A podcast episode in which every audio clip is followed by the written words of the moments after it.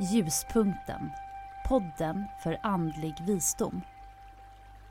Följ med oss på en resa som spänner ända från universum hela vägen till ditt inre.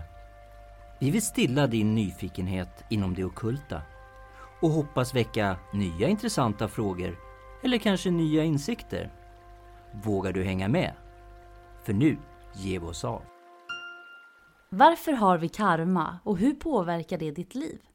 Och är det du eller din karma som i själva verket styr ditt liv här och nu? Då så, då ska jag väl kanske börja med att hälsa dig välkommen hit då Mariana Larsson Sjöberg som är med på telefon den här gången istället för att sitta mitt emot. Ehm, jag tänkte hör du att i det här samtalet tänkte jag att vi skulle dyka lite djupare in i det här med karma. Vi pratade ju om det i, ja, i höstas då för nästan ett år sedan. Ja. Ja. Och jag har fått ganska mycket frågor på det här kan jag säga efteråt. Mm. Så det tänkte jag, det är en fråga som har kommit upp då som, eh, ja, är lite spännande på sitt sätt. Och det är ju då om våra själar och våra kroppar kan ha olika karman. Och Nej, jag, det kan de inte. Nej, det var mitt svar Nej. egentligen också. egentligen. Eh, och, men vad, det vad, är samma karma ja. för båda, Ja. tyvärr. Men då är det egentligen, tycker jag, intressant för då är det ju karmat som följer själen naturligtvis. Ja, givetvis. Mm, precis. Men varför tror vi att, men, men vissa då tror att även kroppen är inblandad? Alltså det är ju för att du bor i den. Mm, Så det, det är klart att när du har karma, om du tar med dig ett karma, vi, vi, vi tänker oss att eh, du har eh, du har varit eh, ganska oförstående, tänker vi, till någon som var handikappad här i något liv. mm, Och då är ju ett av dina karma att få förståelse för hur det är att vara handikappad, för att göra det här mycket enkelt nu. mm, Så när du föds nästa gång, då blir du handikappad. mm, Då kan man ju tro att det är kroppens eh, karma, men det är fortfarande själens. mm, precis. Eh, Jag, Det är lite som att du har olika tröjor och gör samma saker. mm, ja, men precis. Jag, jag funderade ibland på, för jag har ju upplevt det i min verksamhet, jag vet, får får kul att höra vad du säger om det, men att vissa har ju svårt att skilja på det här, alltså med själ och kropp. Ja, ja, ja. Ja, precis. Det har de. Oh, ja. Men, men själen är ju, är ju vi, så att säga, är ju jag. Och kroppen är ju den kostym jag har den här gången. Mm, precis. Så precis. kropparna byts ju alltid ut. Vi har ju aldrig samma kropp. Nej, för Eftersom sjutton. den eh, återgår till jord, så att säga. Ja, Men själen är ju samma alltid, fast Ja. vi har olika kostymer. ja, precis. Precis. Det där är en väldigt bra förklaringsmodell som du kom, kom med tycker jag, för att jag har haft lite svårt att förklara det där ibland. Men det där med kostymer var ju jättebra. Ja, det, men det är ju så det. Vi byter ju. Mm, mm. Men du, får du också den här frågan ibland? Ja, jag får ju ofta frågan vad karma är och varför man har det och om det är ett straff. Okej, om det är ett straff alltså? Ja, många som tror att kar karma är straff. Det är det ju inte riktigt, utan det är mera läxa, men det är många som tror att det är ett straff. Åh, jag måste ha varit så fruktansvärt eh, hemsk människa förra gången, för nu har jag råkat ut för det här, det är ett karma. Och så är det inte. Nej. vi straffas inte Nej. via karma. Karma är en läxa. Va, va, alltså, ja, det där är ju lite spännande att man får för sig att det ska vara straff. Det kan man ju fundera på var det kommer ifrån, kanske man kan gissa. Och det Men, kommer från katolska kyrkan, där allt alltid var straff. mm, kunde man kanske gissa, ja. Mm. Ja. De är duktiga på det, katolikerna. Ja, du, du var ju in, ja, de är duktiga på det. Eh, men då, då har du tydligen överförts då till flera kan man säga då. Ja, alltså det, det är ju det här att många människor fortfarande tänker i det här att vi ska straffas när vi död, dör. Fortfarande har ju många människor den här idén om att vi dör och så ska vi straffas av någon lite småilsk gud. Men så funkar det ju inte. Nej, det, Utan vi, vi dör och vi får gå igenom eh, vad vi har gjort och vi får själva bestämma om det där var så jävla bra eller inte. Mm. Mm. Det är lite skillnad, om vi eller tycker att det där var inte så himla bra, då får vi lägga det på vår lilla läxlista. Mm. Gör om, gör rätt. Mm, precis. Det där går ju lite grann in i en fråga som jag också får med jämna mellanrum, men det kanske du också får och det är ju varför man i sin nuvarande inkarnation ska rätta till någonting som man egentligen har gjort tidigare då. För man är ju en annan Ja, person det- nu. Ja, men det bygger ju fortfarande på, på själen. Mm. Och samma sak som eh, att du rättar ju inte till ur perspektivet att du tar bort det du har gjort. Det är Nej. inte så att nu gör du det här rätt och då är det borta eftersom du gjorde det här rätt, utan fortfarande står det ju på din vad ska man säga, erfarenhetslista, ditt, eh, din själsliga CV. Mm. Där står Precis. att det här gjorde du fel 1380. Mm. Nu gjorde du det rätt eh, 2012. Mm. Mm. Det har liksom tagit ut varandra, men det är inte borta. Nej. För det är ju en, i- själens erfarenhet, den ska ju lära sig allt. Mm, precis. Och det är ju egentligen liksom svaret på frågan också egentligen som många ställer då att det är orättvist. Det, det är ju egentligen inte orättvist utan det är ju en, en, en lärande. Nej, det finns, det finns ingen orättvisa, utan vi, vi, alltså det kan ju se orättvist ut. Mm. Men eh, det är ju fortfarande rättvist i slutändan eftersom var och en eh, har sitt eget protokoll att följa. Mm, Plus det karma som vi skapar och löser under resans gång. mm, precis. För vi har ju den delen av karma också, det som vi eh, har som inte följer med själen till nästa liv utan som eh, drabbar oss för att vi är pucko, drabbar oss här och nu och som vi får lösa medan vi lever. Mm, Det är där de här ordspråken gärna dyker upp, som du sår får du skörda och sånt här. ja, precis. Det där är ju Det du gör kommer tillbaka. Mm, det där är populärt det där och bland astrologin Oh, håller ja. sig med det också så att det, men det där är ju intressant tycker jag för att eh, på det här sättet som, som vi pratar om nu om karma så uppfattar jag det som i alla fall att det är ganska många som inte har riktigt grepp om vad karma är. Nej, det är många som inte vet det. Och, och för oss är det ju inte så konstigt eftersom våran kultur aldrig har direkt eh, hängett sig åt eh, karma. Det kommer ju mer från eh, buddhismen Mm. och, och hinduismen och det här där karma är en självklar del. Mm. För oss har det aldrig varit en självklar del, varken eh, som katoliker eller som eh, protestanter. Utan för oss är ju karma egentligen en influens från buddhismen och hinduismen som tänker så. Vi har ju haft det här Guds straff har ju vi kört hårt med. Mm, mm, Och. Guds straff är ju ett annat ord för karma och det är därifrån många tror att det är ett straff. Mm. När man egentligen skulle använda Guds läxa. Mm. Du ser vad viktigt det är att använda rätt ord alltså hela tiden. Ja, absolut. Absolut helt rätt. Ja, och det där är ju väldigt viktigt, framförallt när vi jobbar så här, man ser ju det, Sä- säger man något fel någonstans och så får man ju fel tillbaka liksom. Jo, men det är ju också felöversättningar har ju alltid varit ett problem. Här kan man titta bara på Bibeln som faktiskt har översatt den här delen du ska föda ditt barn med smärta. Vilket Ja, inte alls är sant, för i grunden så står det du ska föda ditt barn med hårt arbete. Vilket inte är samma sak alls. Nej, det kan man väl säga, det var lite stor skillnad det där hörde. Det där är faktiskt någonting men som det, är... det finns ju jättemånga sådana felöversättningar i en sån bok som Bibeln. Mm. Det finns felöversättningar i alla sammanhang. Mm, Och vi får inte glömma bort att, att varje person har en egen eh, tolkningsagenda när man säger något. Mm. För det som är positivt för den ena är negativt för den andra. mm, Det är som när vi pratar om symboler, det är samma sak där. mm, precis, jo precis, jag kommer ihåg när vi gjorde det. Men det här är ganska intressant som du säger med felöversättningar, det kan ju ha ställt till det rätt rejält här rent historiskt sett också fram till nu då. Oh ja. Tycker Ja. jag. Ja. Jaha, där ser man hur du. Sen är det någonting som jag faktiskt får, också får. Jag får väldigt mycket frågor hela tiden. Det är väldigt intressant i och för sig mitt jobb. Men man, ty, Mm. man tycker ju här att en gammal själ då, den borde ju då Mm. inte ha så mycket kvar att lära. Och det där kan ju vara en intressant eh, vinkel om man säger så då. då. Ja, fast en gammal själ har ju lika mycket att lära om den inte har gjort läxorna rätt. Nej, precis.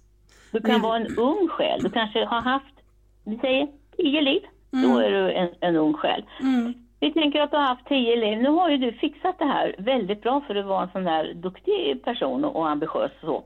Så efter tio liv har du liksom klarat ut ditt karma, då är du klar. Det betyder att då behöver du inte gå ner och vara människa mer. Nej, Men precis. om du väljer att gå ner och vara människa för att du tycker ändå att choklad inte är så tokigt och att det är rätt härligt att, att vara människa ändå, då får du ju starta på en ny karta. Mm. Så då är du ju samtidigt en gammal själ, du har levt tio gånger, men det blir ju en ny eh, själ eftersom du går in på en ny karta. Mm. Precis. Förstår Det- du vad jag menar? Ja, jag förstår precis vad du menar. Det, är det där var ju väldigt intressant skulle jag, skulle skulle jag vilja säga. Eftersom vi ju väljer och ofta när vi är på andra sidan och själar är vi ju rätt övermodiga och tror att vi kan allt. Så vi Ja. glömmer bort hur det är att vara människor. Ja. Det där tycker jag också är spännande, för där, där har ju du och jag pratat om flera gånger att man glömmer bort hur det är att vara Mm. människa. Men de här själarna då, som le, lever ganska ofta, som inte har så, så långa viloperioder, de borde ju komma Nej. ihåg det skulle man kunna tycka då. Ja, det skulle man kunna tro. Men jag tror att i samma minut som du kliver ur kroppen så eh, man kan jämföra med sitt eget minne. Varje man kliver ut ur köket så har man ju glömt vad man gjorde där för fem minuter sedan. Ja, det, det, kan ju vara så ibland. Ja, lite samma sak sådär. Du kliver ur kroppen, du glömmer bort hur det är att vara en kropp.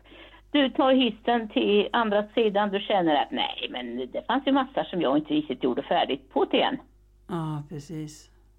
Och så när man kommer hit igen så tycker man att det är ett elände för man var inte beredd på att det skulle göra ont och man var inte beredd på att det skulle vara så här. Därför att vi glömmer bort allt som har koppling till den fysiska kroppen. Ja, Och det är alla känslor. Ja, där kommer känslorna, ja precis. Mm. Mm. Ja, vi har ju pratat om det, det många gånger du och jag det här att, att själen har ju inga alltså, direkta känslor på det sättet. Nej, nej, för själen är inte fysisk. Nej, precis. Känslor måste ha en fysisk bas, annars så finns de inte. Nej, precis. För då kan man ju undra annars som, vad, vad så att säga har vi själ, vad kroppen till? Liksom, själen verkar ju kunna klara sig ganska bra själv. Ja, egentligen. Ja, eller hur? det kanske är onödigt att ha en kropp. Ja, eller hur? Fast det blir väl antagligen rätt stökigt om vi skulle bara vimsa runt. Ja, flyga runt lite huller om buller. Alltså, jag vet inte liksom. Ja? Nej, precis. Och då, då är vi inne Men, på det men här. karman är ju, karma är ju bundet till själen. Alltså det är Mm. själen som behöver lära sig den här saken. Eller vi vill, ibland är det så att det är positiv karma som är med också. Det här var så jädra bra förra gången. Det här var så himla häftigt. Det här var så himla lyckat. Vi gör det en gång till. Och det är också helt okej för det får du lägga in. Mm, mm, precis. Och nu, nu tänker vi så här liksom själ och kropp här då. då. Vi, vi är ju båda som människa om man säger så då. då. Ja. Men vi som människor då, man kanske inte är så insatt i det här som vi pratar om nu, tycker man ju, vad tog min egna, egna fria vilja vägen någonstans här om själen redan har bestämt allting innan vi föds? Ja, fast själen bestämmer ju inte alla detaljer. Den gör ju en eh, skiss. Ja, precis. Den, den tar de stora bitarna. Du har några saker Mm. som du lägger in i din livskarta som är förutbestämt. Det vill säga, det spelar ingen roll vad du gör för protester, det kommer att hända i alla fall. För att det här är en viktig sak. Antingen en viktig sak för att du ska lära dig det här en gång för alla. Det är en viktig sak för att du behöver det här för att orka med. Och det finns olika anledningar. Mm. Men det är liksom milstolpar kan man säga. Däremellan så har du en fri vilja att lägga in vad du vill. Mhm. Ja, precis. Och det är där den fria viljan kan ställa till det.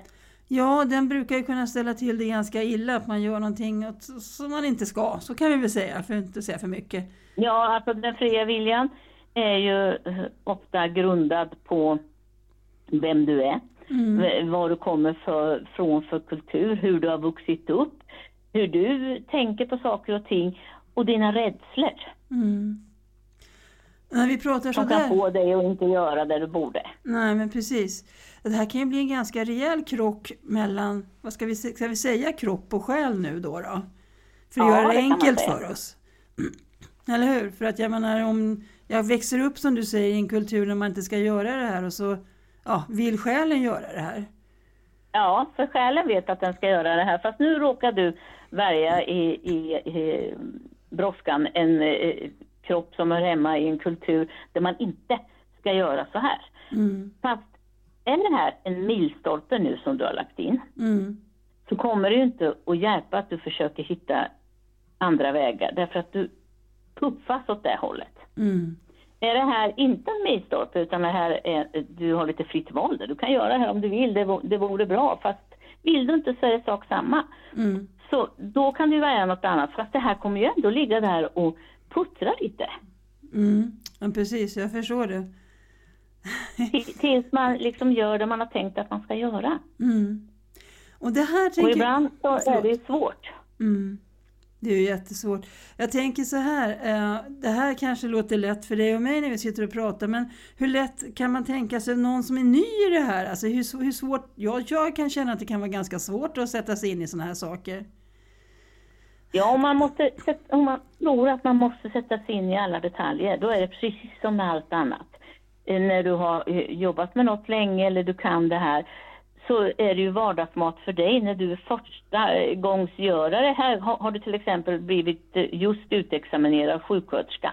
Nu går du in på den här avdelningen där du ska jobba med tanter som har jobbat i 35 år med det här. För dem är det liksom piece of cake alltihopa medan du ska lära dig allt på nytt medan du ska försöka hitta eh, någon mening med det här. Och då är det ju viktigt att du tar fasta på de lite större sakerna, de som är enkla att förstå. Medicinskåpet är i det där rummet. Vi har den här rutinen. Och för, för nya människor inom, inom det andliga och så, så tar man ju fasta på att ja, där, där du sår får du skörda. Mm. Det vill säga karma är det som eh, själen har tagit med sig hit för att lära sig. Det är en läxa. Det läxa. de flesta av oss kan ju ändå eh, referera till ordet läxa. Mm. Precis. Jo men absolut, absolut. Absolut, men jag... Man, man behöver inte ha detaljerna först, man kan liksom eh, bara tänka att det var ju korkat och ta med sig så jäkla mycket läxor. Det kan man väl absolut tänka sig. Ibland kan man ju undra varför man har tagit med sig allting. Ja, det kan man verkligen.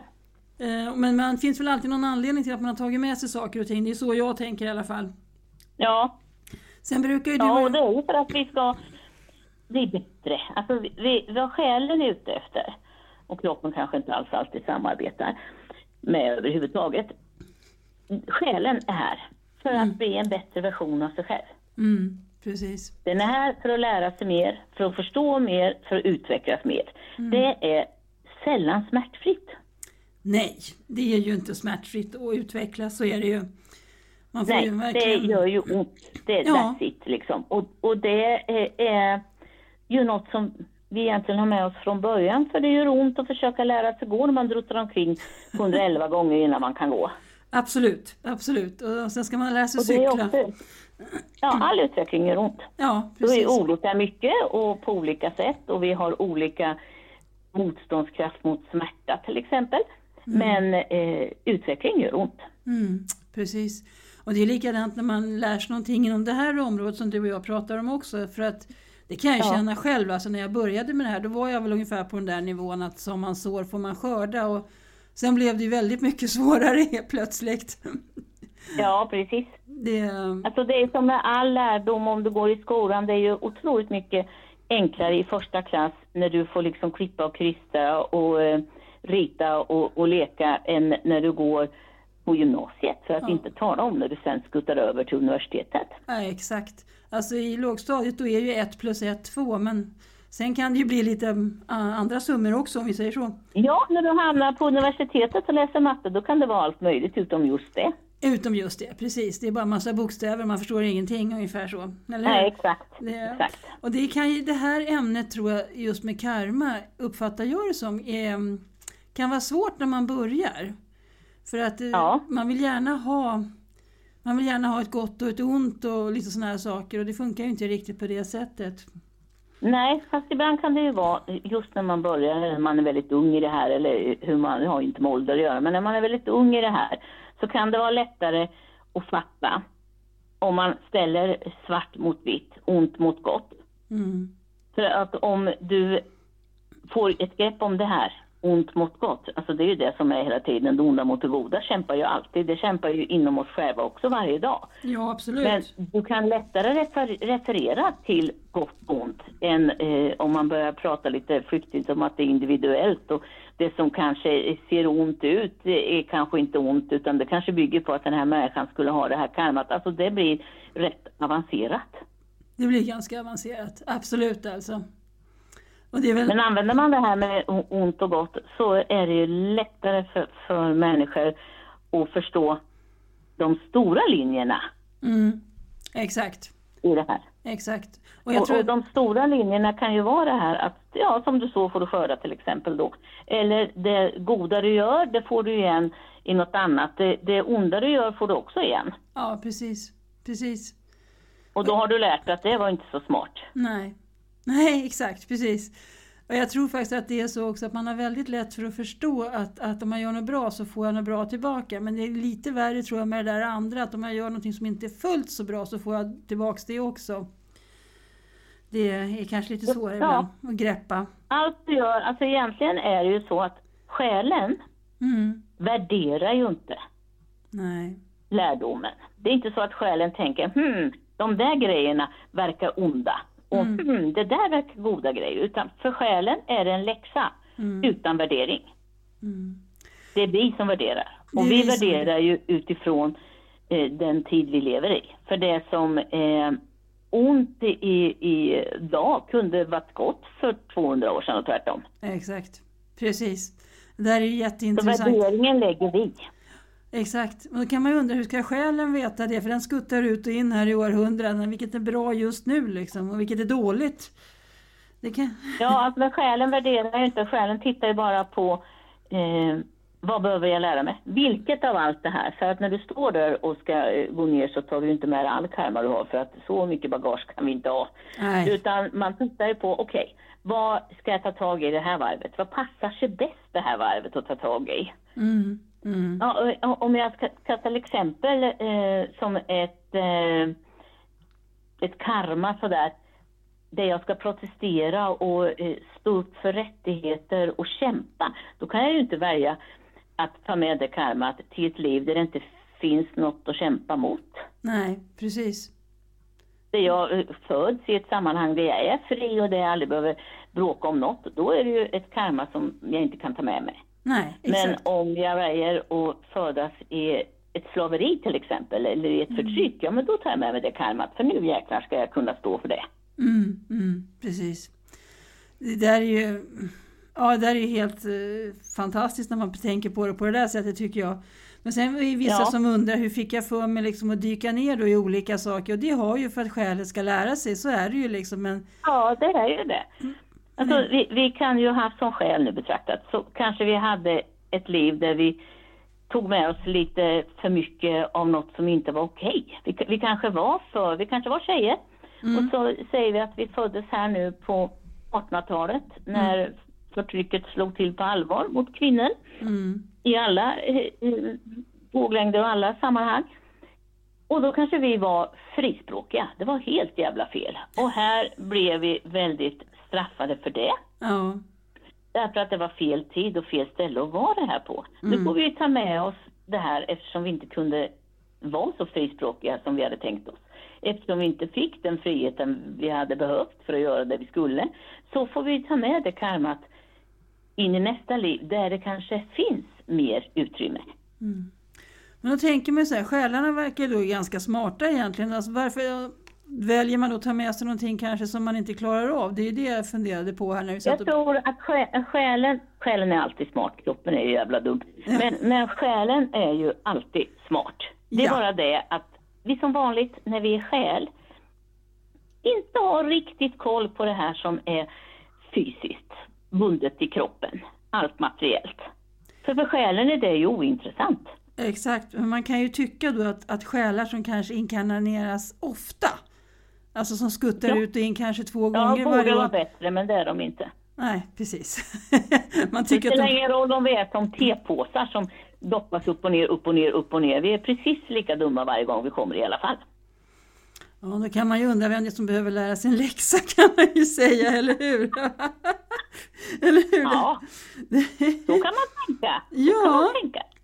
För att jag har ju fått också de frågorna här som jag tänkte att du och jag kunde prata lite om. Det är det här att de här som inkarneras oftare än andra då, att de skulle liksom typ Mm. bli visare eller smartare än andra. Men det som vi har pratat Nej. om nu, det verkar ju inte alls som det då. Nej, nej, alltså tyvärr. Alltså det, det som är skillnaden på någon som inkarnerar tätt och de som tar en, en ordentlig vilopaus, Mm. det är ju att den som inkarnerar tätt inte alltid hinner städa upp i sig. Så att den kan ha med sig rädslor eller eh, smärtor eller oro och så som hör till den tidigare inkarnationen. För de hann inte städa ur resväskan. Nej, precis, okej. Så du kan, du kan, det här kan man ju se på barn då eh, som sådär eh, orimligt rädda för, för eh, eld till exempel när de är tre fyra år fast det inte finns en enda levande låga i hemmet fast man har allt, elspis, allting, det finns inget egentligen men som ändå får så här hysteriska anfall när de tänder ett eh, ljus på eh, förskolan. Ja, precis. Och så, så är det här barnet jätterädd för eld och man vet inte vad det kom från, barn har fört det så mycket. Men då kan man ju hoppa och sätta sig på att den förra gången brände sig något. Eller liksom brann inne eller det var eldsvådor som den här inte har hunnit städa undan. Nej. Nej, precis. Så när man har oförklarliga rädslor så finns det alltid en förklaring. Och den är ju nästan alltid också förlagd till ett annat liv. Ja, precis. precis. Hur lång tid tror man att man kan behöva ha för att städa upp då? Är det liksom 10, 20, 100 eller beror det på Det vilket? tror, jag, det tror jag beror helt och hållet på vad man är för själ. Mm. Och om du är en själ som är snabb, för det är med själar som, som med de kroppar vi hamnar i sen, en del är snabba, en del är långsamma. Mm. Mm. Men om du är en, en själ som inkarnerar sådär, nu dör du på måndagen och redan veckan efter är du född. Ja, då hinner man nog inte städa då hinner mycket. du ju inte riktigt städa ordentligt. Du hinner liksom kasta in väskan och rycka åt eh, din nya livsbok och kasta det ut och hoppas att du har fått med allt. Ja, precis. Exakt. Men om, om du är en sån som verkligen till exempel känner att nej, du vill inte inkarnera utan de här två människorna som fortfarande lever just nu när du har dött. De två lever fortfarande och de ville du faktiskt inkarnera ihop med. Och det finns liksom ingen möjlighet att du kan komma till dem nu via Nej. någonting. Nej, Då precis. måste du ju vänta. Och Då då, måste- hinner du ju städa. Då hinner man ju städa. Precis, absolut. Ja. Ja, det är nog bra det där. Att man hinner städa lite, det tror jag också. Ja, jag tror att det kan underlätta lite. Ja.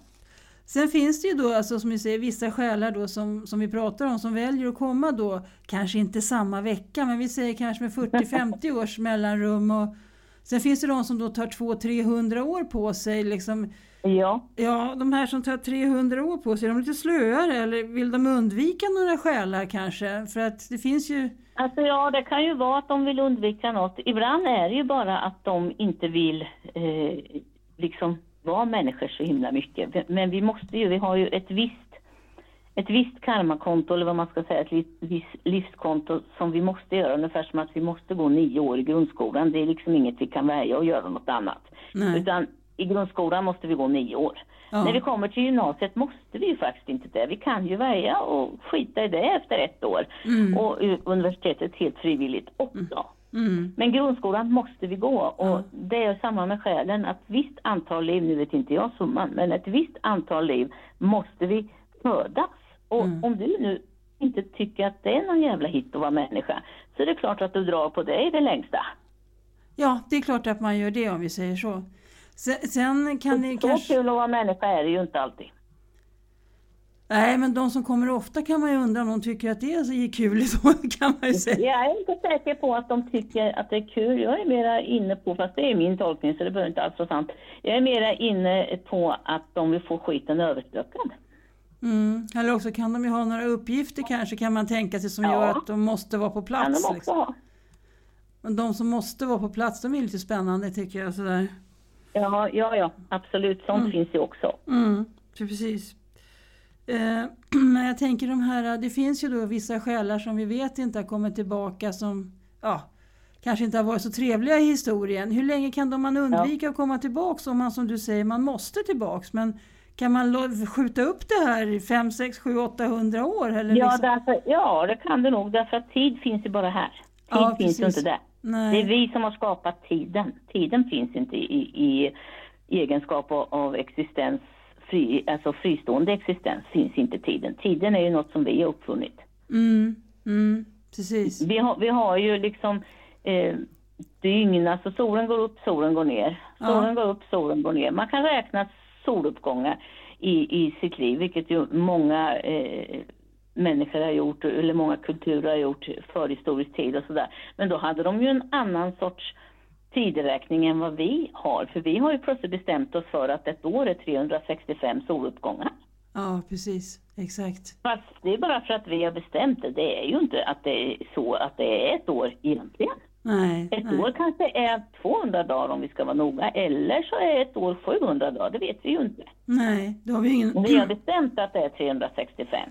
Mm. Och också om man läser Gamla Testamentet där alla jävlar har varit flera tusen år, så har man ju eh, kommit underfund med när, man har varit religionshistoriker så här, och de har forskat i det, så har de kommit eh, fram till att det har varit en annan sorts tideräkning, att man har räknat mellan till exempel regnperioder eller Mm. torrperioder och när det har varit mycket regnigt, så ja, då gick 50 år den perioden och när det var torrt så var det bara tre. Okej. ja. ja, det är lite spännande det där tycker jag. Men då, det är ju svårt också att säga då egentligen hur gammal en själ är. Ja, Det för att då, då finns det alltså inget... själen är gammal för den har haft många liv. Den räknar ju mer i liv än i något annat. Mm, precis. Precis. Det, det är ju där den räknar. Den räknar ju inte i timmar, den räknar ju i liv. Och det betyder ju att om du har haft tio liv där du inte varit äldre än två år, så är det fortfarande tio liv. Mm. Medan vi, om vi tänker så här, ja ett liv, vi tänker att det ska vara ungefär 70 år. Mm, Men det är för att vi tänker det. Mm. Ett liv är du föds och du dör. mm, Och när du föds räknas det som ett liv. När du dör räknas det som att livet är över. Oavsett om det var tre dagar eller 35 år. mm, precis. Men man- om man återknyter det, då blir det ju svårt att säga hur gammal en själ är egentligen. För eftersom vi har hittat på tiden då, är den 10 000 Ja. år eller en 100 000 år eller är den bara kanske 3 000 år gammal liksom? Ja, det är ju oerhört svårt att avgöra för, i och med att man räknar i och man måste räkna, vil- vilket vi ju har pippi på när vi är människor. Man måste alltid mäta in allt och räkna in allt och trycka in allt i dess lilla form. Mm. Men då så kan man säga att ja, men det här är en jättegammal själ. Därför att nu står det någon här som kan visa något jävla facit på att den har levt 500 liv. Ja. Ja, precis. Skulle man titta på de här 500 liven så kanske 300 av de liven innebär att den här människan vart aldrig äldre än 20 år. Nej. Nej, precis. Fast den, har ju fortfarande, den är fortfarande gammal för den har haft så här många liv. Mm. Och så har vi den här som föddes där på stenåldern och sen avvaktat till eh, årtusen till nästa gång och så väntar den sådär till 1500-talet innan den kom igen. Och så kommer den på 2000-talet, då har ju den bara haft fyra liv. Det är en ung själ. Ja, precis. Fast Eller? den har ju levt över jävligt många tusen år. Ja, precis. Exakt. Där är, ja. Så det här är ju väldigt, väldigt svårt. Alltså det, det som är lättast att tänka när det handlar om att vara en gammal själ, det är att tänka att det har funnits många liv. Oavsett hur långa eller korta eller eh, innehållsrika eller tråkiga de var. Mm, mm, mm.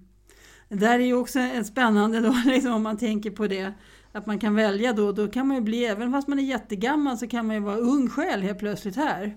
Ja, Får man bara det är, därför, det är därför man kan tänka att världen styrs av idioter. Alltså det, man, man kan tänka att hur kan den där gubben som är 70 ja, stå och säga sådär korkade grejer. Hur kan den där 70-åringen inte ha någon förståelse för hur det är för vanliga människor? Nej, därför att det här är en ung själ.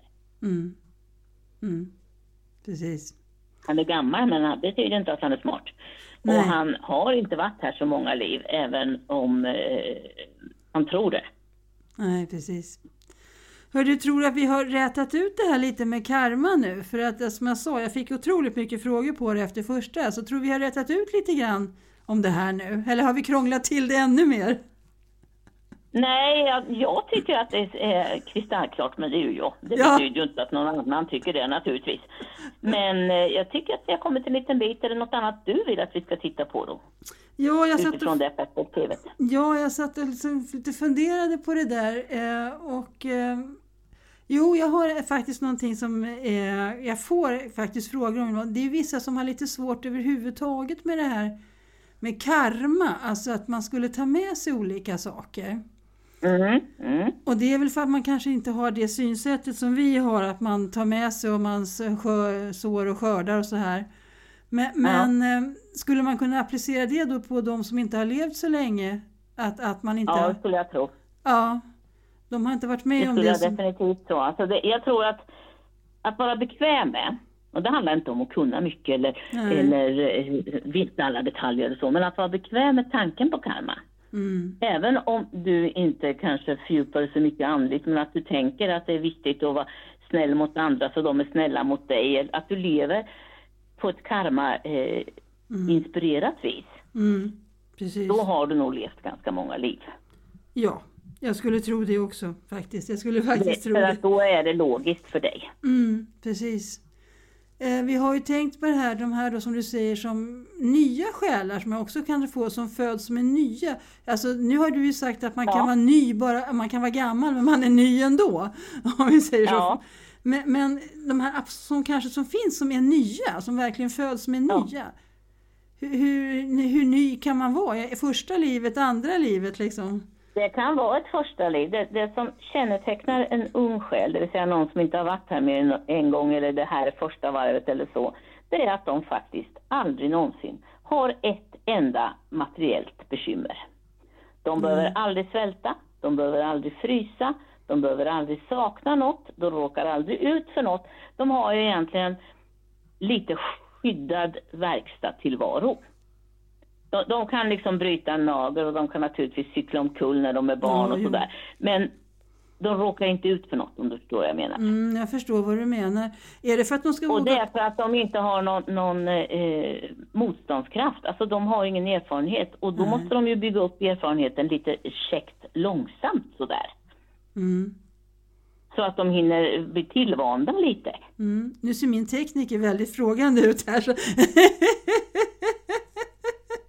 Ja, Men jag, jag, jag tror att jag förstår vad du menar. De, de, eh, eftersom de inte har någon karma med sig heller så, så, så blir det ju ingenting som de måste lösa heller utan de skapar ju nej, sig. utan de måste ju liksom bara göra en provtur. Ja, precis. föds de första gången gör en provtur, då kan de inte hålla på och jobba med sånt här, skaffa mat för dagen och kläder på kroppen och tak över huvudet och undvika krig därför att de har ingen kapacitet. Nej, precis. Utan då får de ganska, från vårat håll sett, eh, enkla liv.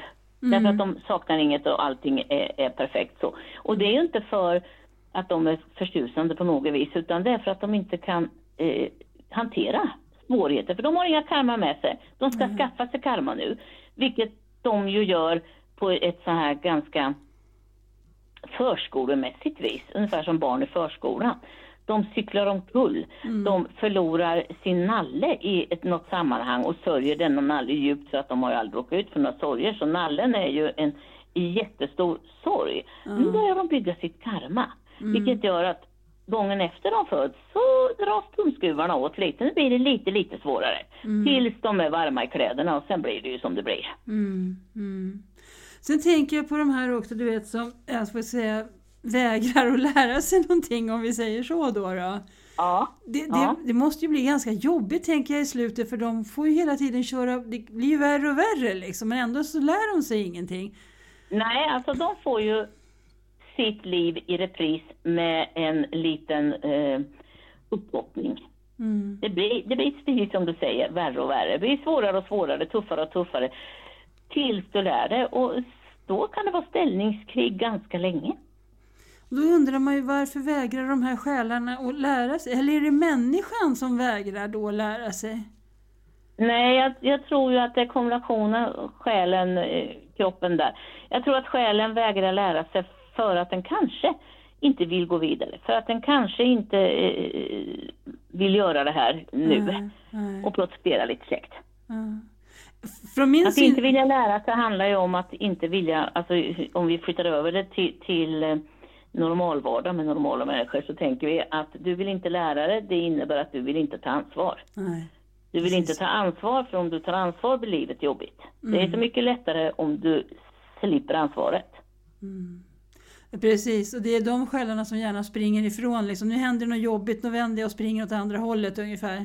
Nej, exakt så. För att slippa ta i det. Mm. Mm. Där, från min synvinkel sett så blir det ganska jobbiga liv.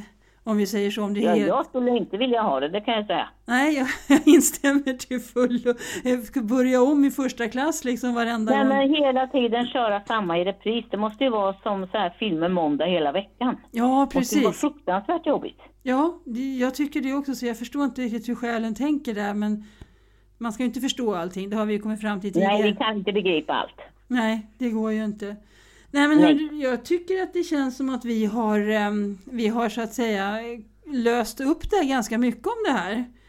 Så får vi Ja. väl se om jag blir överöst av frå- frågor efter när det här sänds. Det, det, sånt kan Ja, ju det hända vet också. man ju inte förstås. Nej, då får vi väl ta ett eh, djupare, ännu djupare. Då Ty, tar vi ett varv till. tycker du att det är någonting som du vill lägga till om karma här? Alltså, att man inte ska vara rädd för det. Att Ja. karma inte behöver vara jobbigt. Det är Nej. bara en läxa. Mm. Ja, det här tycker jag var väldigt bra avslutning för vi sa ju någon gång i början här att karma kan ju faktiskt också vara att man bara vill träffa någon för att bygga vidare på en, en eh, god Exakt så. relation. Exakt så. Och det ska man ju inte vara rädd för i sådana fall. Nej, man ska aldrig vara rädd för det. Nej. Nej, men jag tycker att vi har nått vägs ände här så att eh, jättekul att prata med dig igen och tack för det här Detsamma. samtalet Mariana. Ha det så bra nu då. Mm, Detsamma, tack. Hej!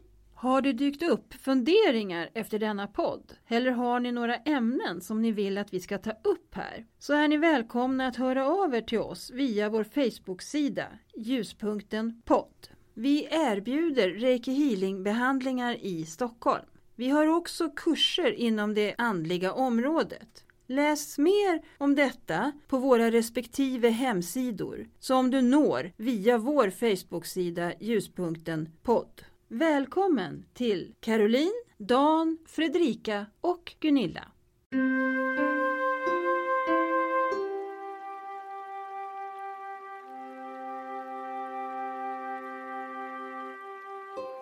Ljuspunkten.